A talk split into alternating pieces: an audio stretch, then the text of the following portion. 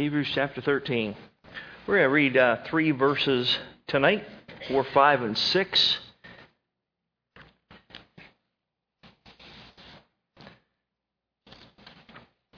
Hebrews 13, verse 4.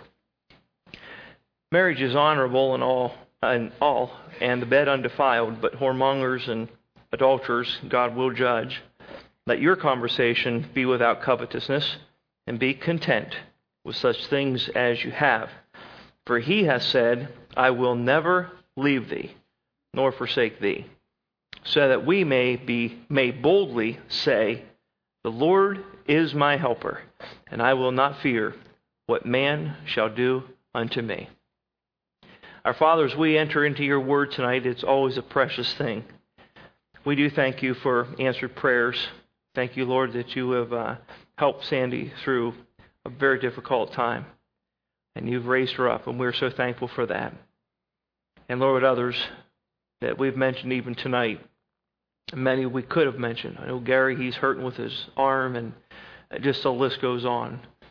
And Lord, I pray that tonight's message will be a, a source of help. And uh, Lord, we are thankful for this, a very familiar promise that you will never leave us or forsake us. And help us, Lord, to take comfort in your word tonight. Bless this time. Use it for your glory. In Jesus' precious name I pray. Amen. Well, verse number four, uh, I don't know, has anybody ever heard a message on Hebrews 13 and verse number four? Never have you. Well, welcome to the first time. yeah, this is one of those things where you just don't talk about this stuff from the pulpit. You know, you just don't talk about, you know, intimacy. Well, guess what? God's Word does. And so we're going to take just a couple of minutes. I'm going to spend most of my time on the next two verses. Um, but here's as I do some counseling, and this is being recorded, so people will actually out there in cyberspace be listening to this message. So hopefully they'll be able to do several of the points that I want to talk to us about.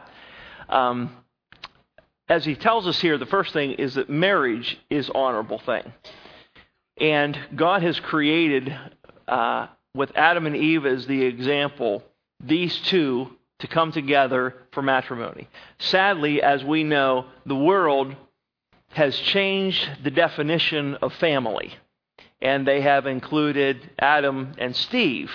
You follow me? And they have men with men, women with women, matrimony, and it makes our head spin, and I understand that. Uh, as I have sadly said with so many subjects that I've talked about, that has even crept into the church that the rights and wrongs of the home are now gray areas. And um, with, with the loss of the mainline denominations, they are no longer taking a stand on the issue and ordaining um, uh, those who are into sodomy and uh, those who don't understand the gay rights. And so um, this, this is going on. God has created something very special. And man takes it and makes it ugly. And that's what this is talking about in this whole text. Um, matter of fact, um, uh, the first church, that, the church I got saved at, Lori got saved at, you know, people that literally I was in the choir singing beside just one girl. You know, she really tried to encourage me when I first became a Christian and such, and really talked with me a lot. You know, and nothing inappropriate, just was encouraging. And then years down the road, she uh, went to her husband, whose name is Scott, uh, a friend of mine through the church there, and she said, "You know what? I'm going to be leaving you because I found a girl, and we're going to go get married." And I'm telling you, this man is a handsome man a godly man, and it broke his heart. I mean, and then the brother, uh, quote unquote, come out of the closet too.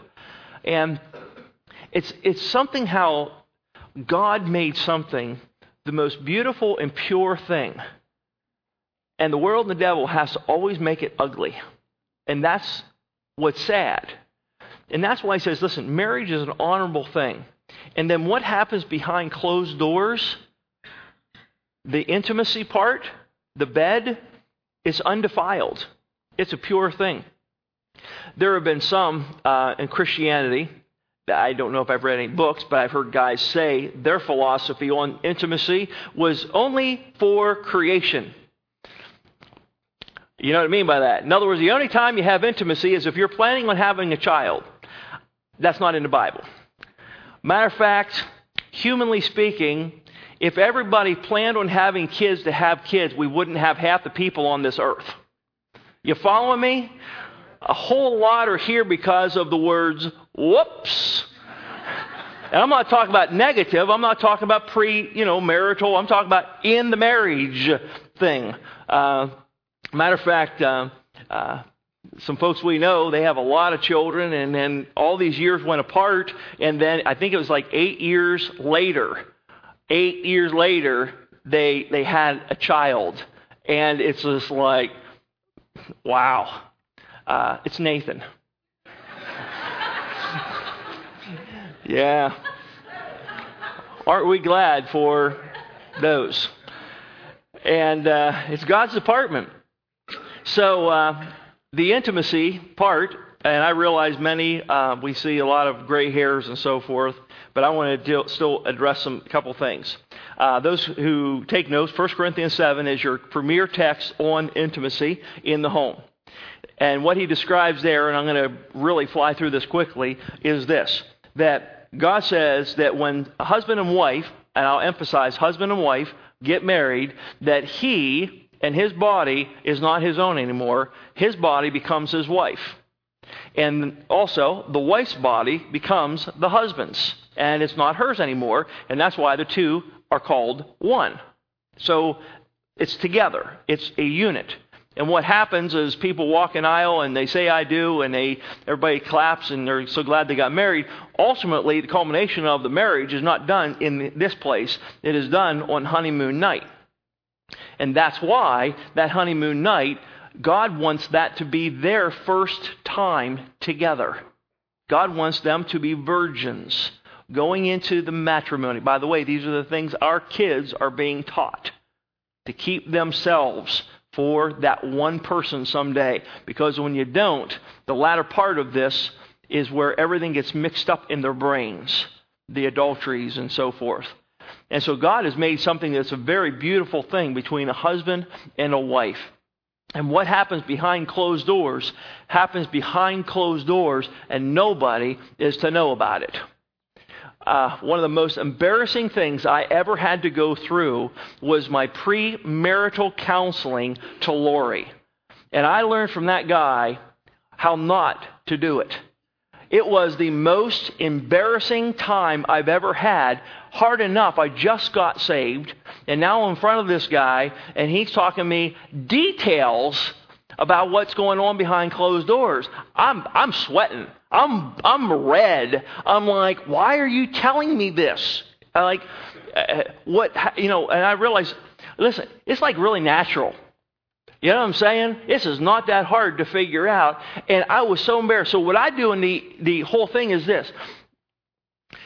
They'll figure all the intimacy out on their own. But what they need to know is this that what happens behind closed doors stays there. So much is going on with uh, exposing, revealing of what happened honeymoon night and what happens between each other in the home with siblings, brothers, sisters, daughter, telling mom, and so forth. Listen, I tell the kids, hey, you're going to come home, and people are going to look at you and say, How was it? Did you have a great honeymoon? And then they're going to say, Give me all the details. And you look at them and you say, That's for us to know and you to never find out. You don't know, need to know what she wore, you don't need to know any details at all. That's why we call it intimacy. It's a beautiful thing. And God has created that.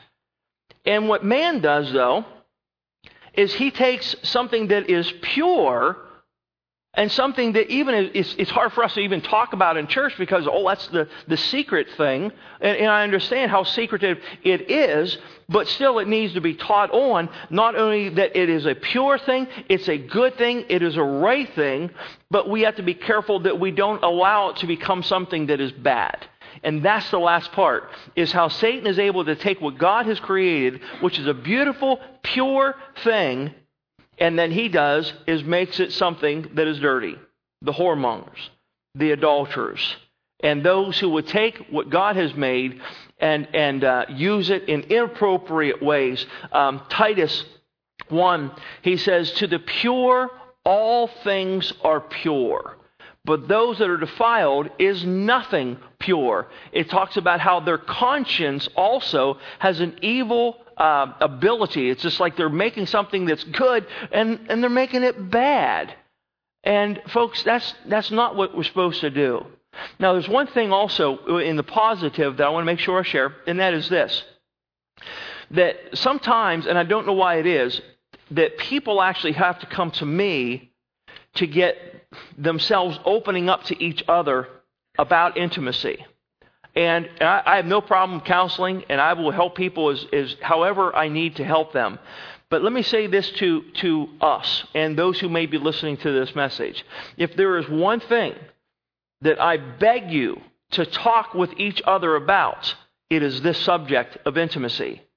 If you don't talk to your spouse about it, what the needs are, things like that, if you don't know, um, needs aren't being met. And what happens is, is sometimes through the process is, is, well, we used to have that part of our lives and we just kind of have grown apart. Well, who did that?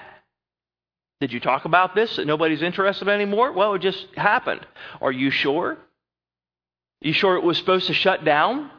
Or did you shut it down? You follow me? Is your spouse taken care of? Because if you're here for them and they have needs and you say, but I don't, you are not fulfilling your spouse. And vice versa. If you have needs and your spouse is not aware of that, shame on you. If you can't open up and talk to your spouse about intimacy, you can't talk to them about it, who are you going to talk to uh, someone about uh, about it? And and can they help? The answer is no. So you go and you talk about it. Verse number five. Oh, by the way, you know those who do it impurely. God says God's going to take care of the judgment there those are in the streets, those who are selling their bodies, those who are jumping from bed to bed, the, the garbage that we hear and know is going in the factory. Um, God's going to take care of that. So, let's, let's us. Look at the next verse. Let your conversation, another way of explaining that would be your lifestyle, how you, who you are. Be without covetousness. So, coveting. Coveting is taking something that your mind is totally consumed with, that it comes to a place where that becomes your God. Matter of fact, one place tells us that coveting, which is idolatry. So God actually ties together coveting with idolatry, and He says, Let you and I, the believers, let our life and what we do, don't allow the coveting to be involved with what we are doing, but instead, the opposite of coveting is be content. Be content. I'm not in the business world. Um, I'm a preacher. But I do talk to a lot of people about the businesses that they are involved with. And um, I'm old enough to remember, especially in the small town that we were raised, how important it was for the Ma and Pa Kettle type of hardware stores and little grocery stores in the community, and everybody knew each other by name. Then they hired the kids from high school, and they had, probably hired the mums and the kids, you know, and it's just they all knew each other. And then, and then all of a sudden, some things changed in America. Big changes. Uh, and I'm not, you know, blasting larger companies coming in and so forth. But I, I know this that I sat down with a lot of these type of people. I mean, Harry's Fruit Market. You say you never heard of it? No, it's not, it's not in existence anymore. It was a little place that all of us went to. We got our candy, we got our pop. We had, you know, we had the place memorized where we would get everything. But eventually, it shut down. And uh, and it was neat because they never they never added on. It was the same old place that you would go in and get your case. Remember the old cases of pop? Bottles, like an eight ouncer. My brother-in-law, my brother and I were allowed to split one of those at night. along with the popcorn. You know, that's all the pop we were allowed to have. Mama understood sugar, and Mama understood caffeine. And, you know, so you have all these memories, and it was almost like you went in, you went back in time, it was just like, we're not here in a marketing. They never had commercials, they didn't need them. They didn't need to have huge flyers or anything. They existed because that's where, and now it's marketing. Now, how much we made this year, if it was a 30% increase of sales and revenue, it must increase at least that amount next year. And you're stopping and thinking, and when's the end? When will sales be enough? When you can buy three or four islands? You know, what, what is it that we're looking for? The, America is almost like enough is not enough. There's no contentment anymore. Are the bills paid? Yes, but that's not enough. I, I, understand. So we want to be able to make some money so you can invest it back in the company and give people raises, and that's a good thing. But it's almost like to the, to the detriment of, of many companies and entering into the mindset that we can never be happy with what we have done. There's always more that's out there that if we don't get that, then we can't be happy. By the way, it's entered into churches. Churches have become businesses instead of churches. Now, we are here to try to make sure that that's not happening. So, what even some missions that I know that we have actually been involved with have actually got outsiders in that do not know the people, do not know the business, but they have come in to the churches and missions to critique them, to find out what they could be doing to create more revenue, to be able to create more people, more everything. So they will come in, and advise changing of musics and changing of this and that. Many of these are by advisory boards that are coming in and telling them what to do to change things. One I know of for sure that I was so upset with is a particular missionary friend of mine and Lori's. She is just a sweetie. Just served the Lord for, oh my word, 25 years, something like that, at the same exact place. The agency that they hired to come in to critique looked at her and said, You are a horrible missionary. You do not know what you're doing. You are not creating any revenue. And what she did was she was going into Indians in Canada and having Bible studies and reaching them with the gospel of Christ. But because they couldn't see a bottom line, they said, and by the way, she, she had to leave. Basically, they forced her and many others out. Absolutely divided. Can we as a church be content? When Carl came here as your, as your pastor 13 years ago, on a Sunday morning, I have a, I don't know, 180, 175, maybe 200 people. Maybe, maybe not that many. Less than that, okay. And so we were thinking we want to build, we want to reach people. Okay. Were, were the numbers that have increased, are they based on business? Are they based on can we not be content with what we have done as a ministry? And I'm going to, I'm to get inside your brains here a little bit. Because as, as a church, we can sometimes become discontent with where we are at. That there's always something out there we're trying to strive and to reach, and we're never content with what we have. What's wrong with it? Anything? Can we change? Could contentment lead us to boredom? Could contentment lead us to apathy? Well, the place is pretty full. Why reach anybody else? Hardly have any room for them. That's not right either, is it? And this whole thing with contentment is something we have to really zero in on, even as a church, to stop and say, but if this is what God has provided and given. Does Christ not build the church? Does Carl build Northside? If you say yes, shame on you.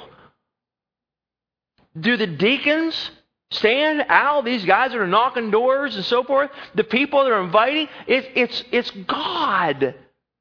I will build my church. And what happens at this local church is because of the work of God, the work of the Spirit of God, what God is doing and moving in our community, in our people here. And listen, Carl's messages aren't going to change whether there's 10 people or 500 people. It doesn't change anything. We have to stop and say, this is what we're here for. The movement in churches is, well, let's do this, and that'll bring them in. And then once you've achieved that, achieved that um, uh, way or method of reaching them, okay, what's the next level then? Well, we have to think now, what are we going to do in, to entertain or bring in the next group and keep that form of excitement? And then that's done. What are we going to do the next time? And before long, you have 10 years of spiraling the ups and downs.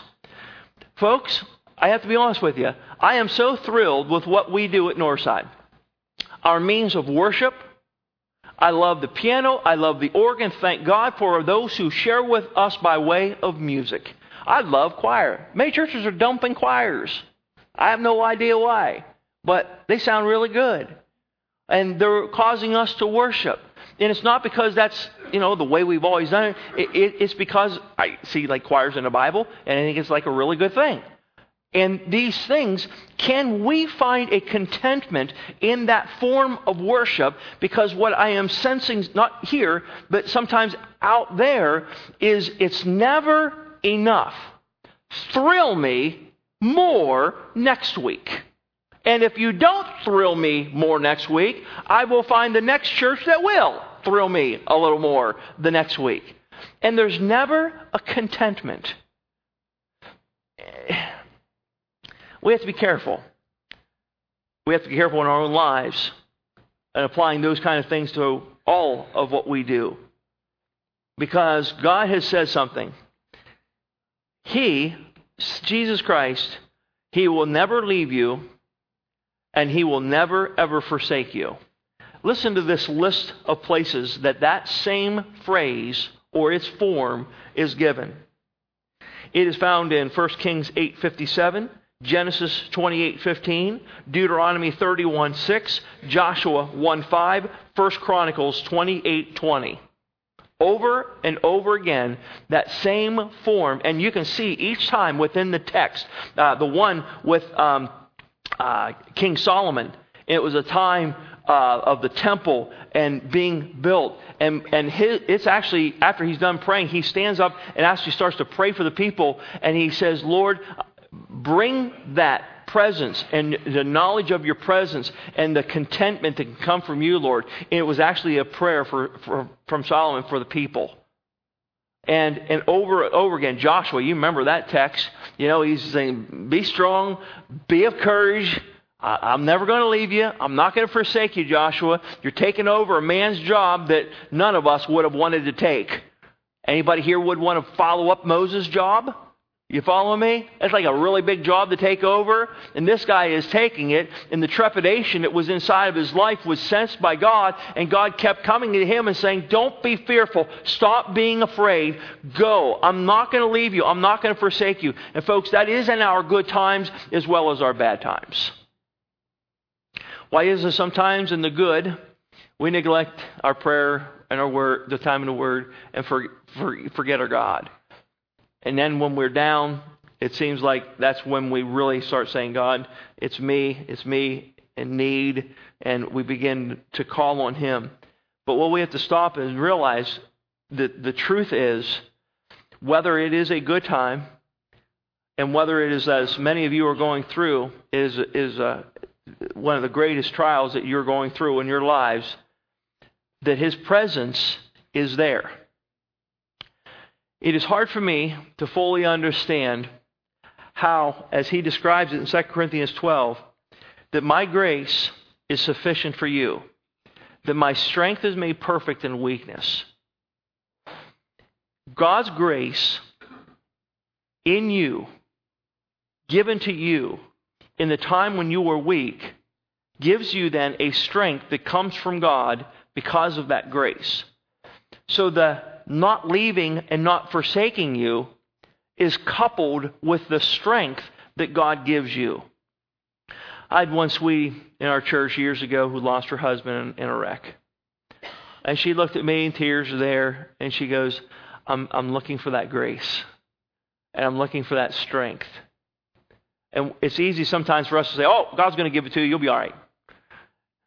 But it's not you and I that are now uh, sleeping by ourselves in bed and eating by ourselves in the morning and drinking that cup of coffee by ourselves, and there's nobody there, and I'm not the one that went through it. And it's those lonely times when nobody really understands exactly how you're feeling and what you're going through. And that's when we stop and remember this verse that God's presence is there. Do we have to understand it and notice it? I believe we do. Because I think he's trying to say, don't forget this. Because we may question, Lord, where is your presence? Where is that grace? Where is that strength? I need it now. It's there. And sometimes it's not, as we learn from the Old Testament, not the thunder and the lightning, it's not the great fires, it's, it's that still small voice that we need when we need it, as I need it, and I know you do at times. All of us do. He says, verse 6, so that we may boldly say, The Lord is my helper. Isn't that neat? With confidence, you and I are supposed to say, I know my God is there as my helper. Many of us, because of the negatives, have the capability of bragging on our God. And I talked about a little bit this morning about sometimes the world would look at that, even religious groups would look at us and say, How can you have that kind of confidence? How can you have that kind of boldness knowing these type of things?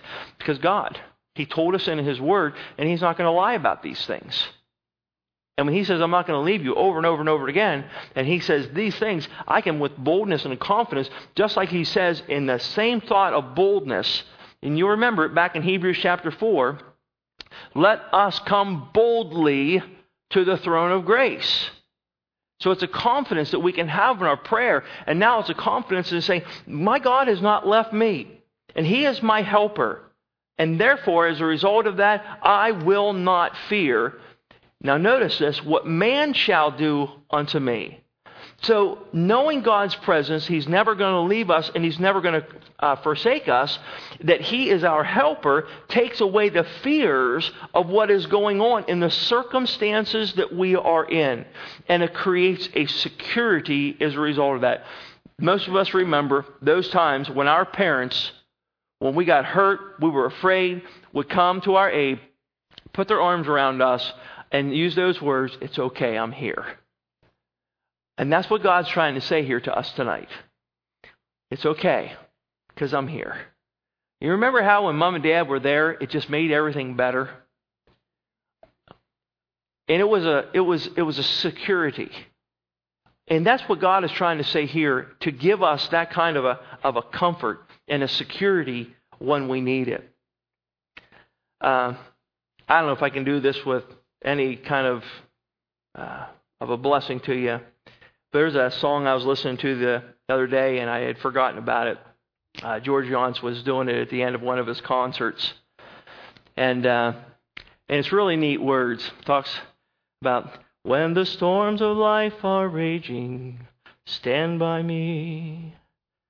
When the world, excuse me, when the storms of life are raging, stand by me.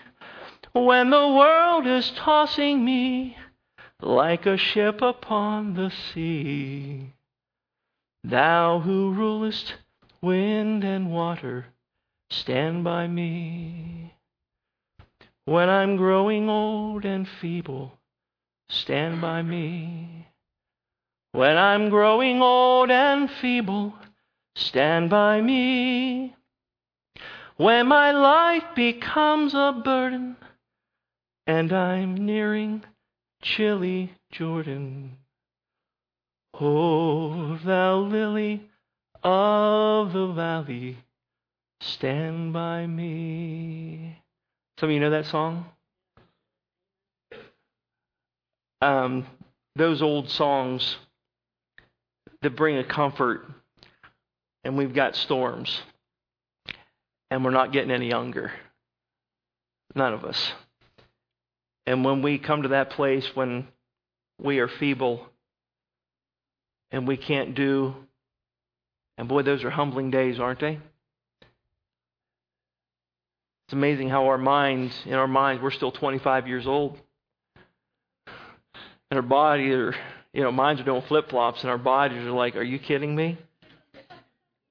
And it is those times that we stop and remember the storms are coming. But it was Christ that was the one who showed how he rolled over the winds and the waters. And with a few words, he said, Peace, peace be still. And when we are getting older and we become a burden, and others have to help us and minister to us. And I love that phrase of the song I'm nearing chilly Jordan. And he says, Oh, thou lily of the valley, stand by me. Our doctors, as precious as they are and how much they want to help us, are limited. The medications are limited. But our God is the God of all strength. He is all powerful. And it is that God that looks at you and I and say and says to us, Don't fear. Don't be afraid. I will be there right by your side. And even when man may fail you, he will not. Now, Lord, I don't know how many may have need a, a little encouragement tonight because of the troubles and the trials that they have been going through, but Lord, you do know and understand. And we thank you, Lord, that you stand by us. That you will not leave us and you will not forsake us. As you promised to Joshua you promised to Israel, you promise over and over again.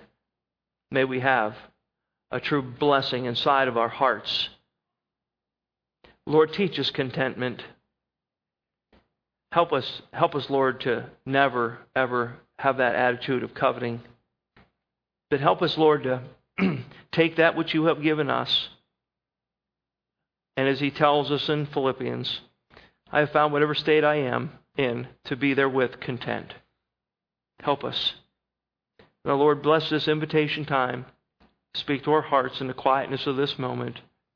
And we will thank you. For Jesus' sake we pray. Amen. Let's stand together. As she begins to play, maybe Lord just working in your heart, the quietness of the moment. Just talk to the Savior. And also, if you're here, my friend, and you still have not called on the Lord to be your Savior, come. And we will be glad to take the time from God's Word and show you how to be saved before you leave as she plays.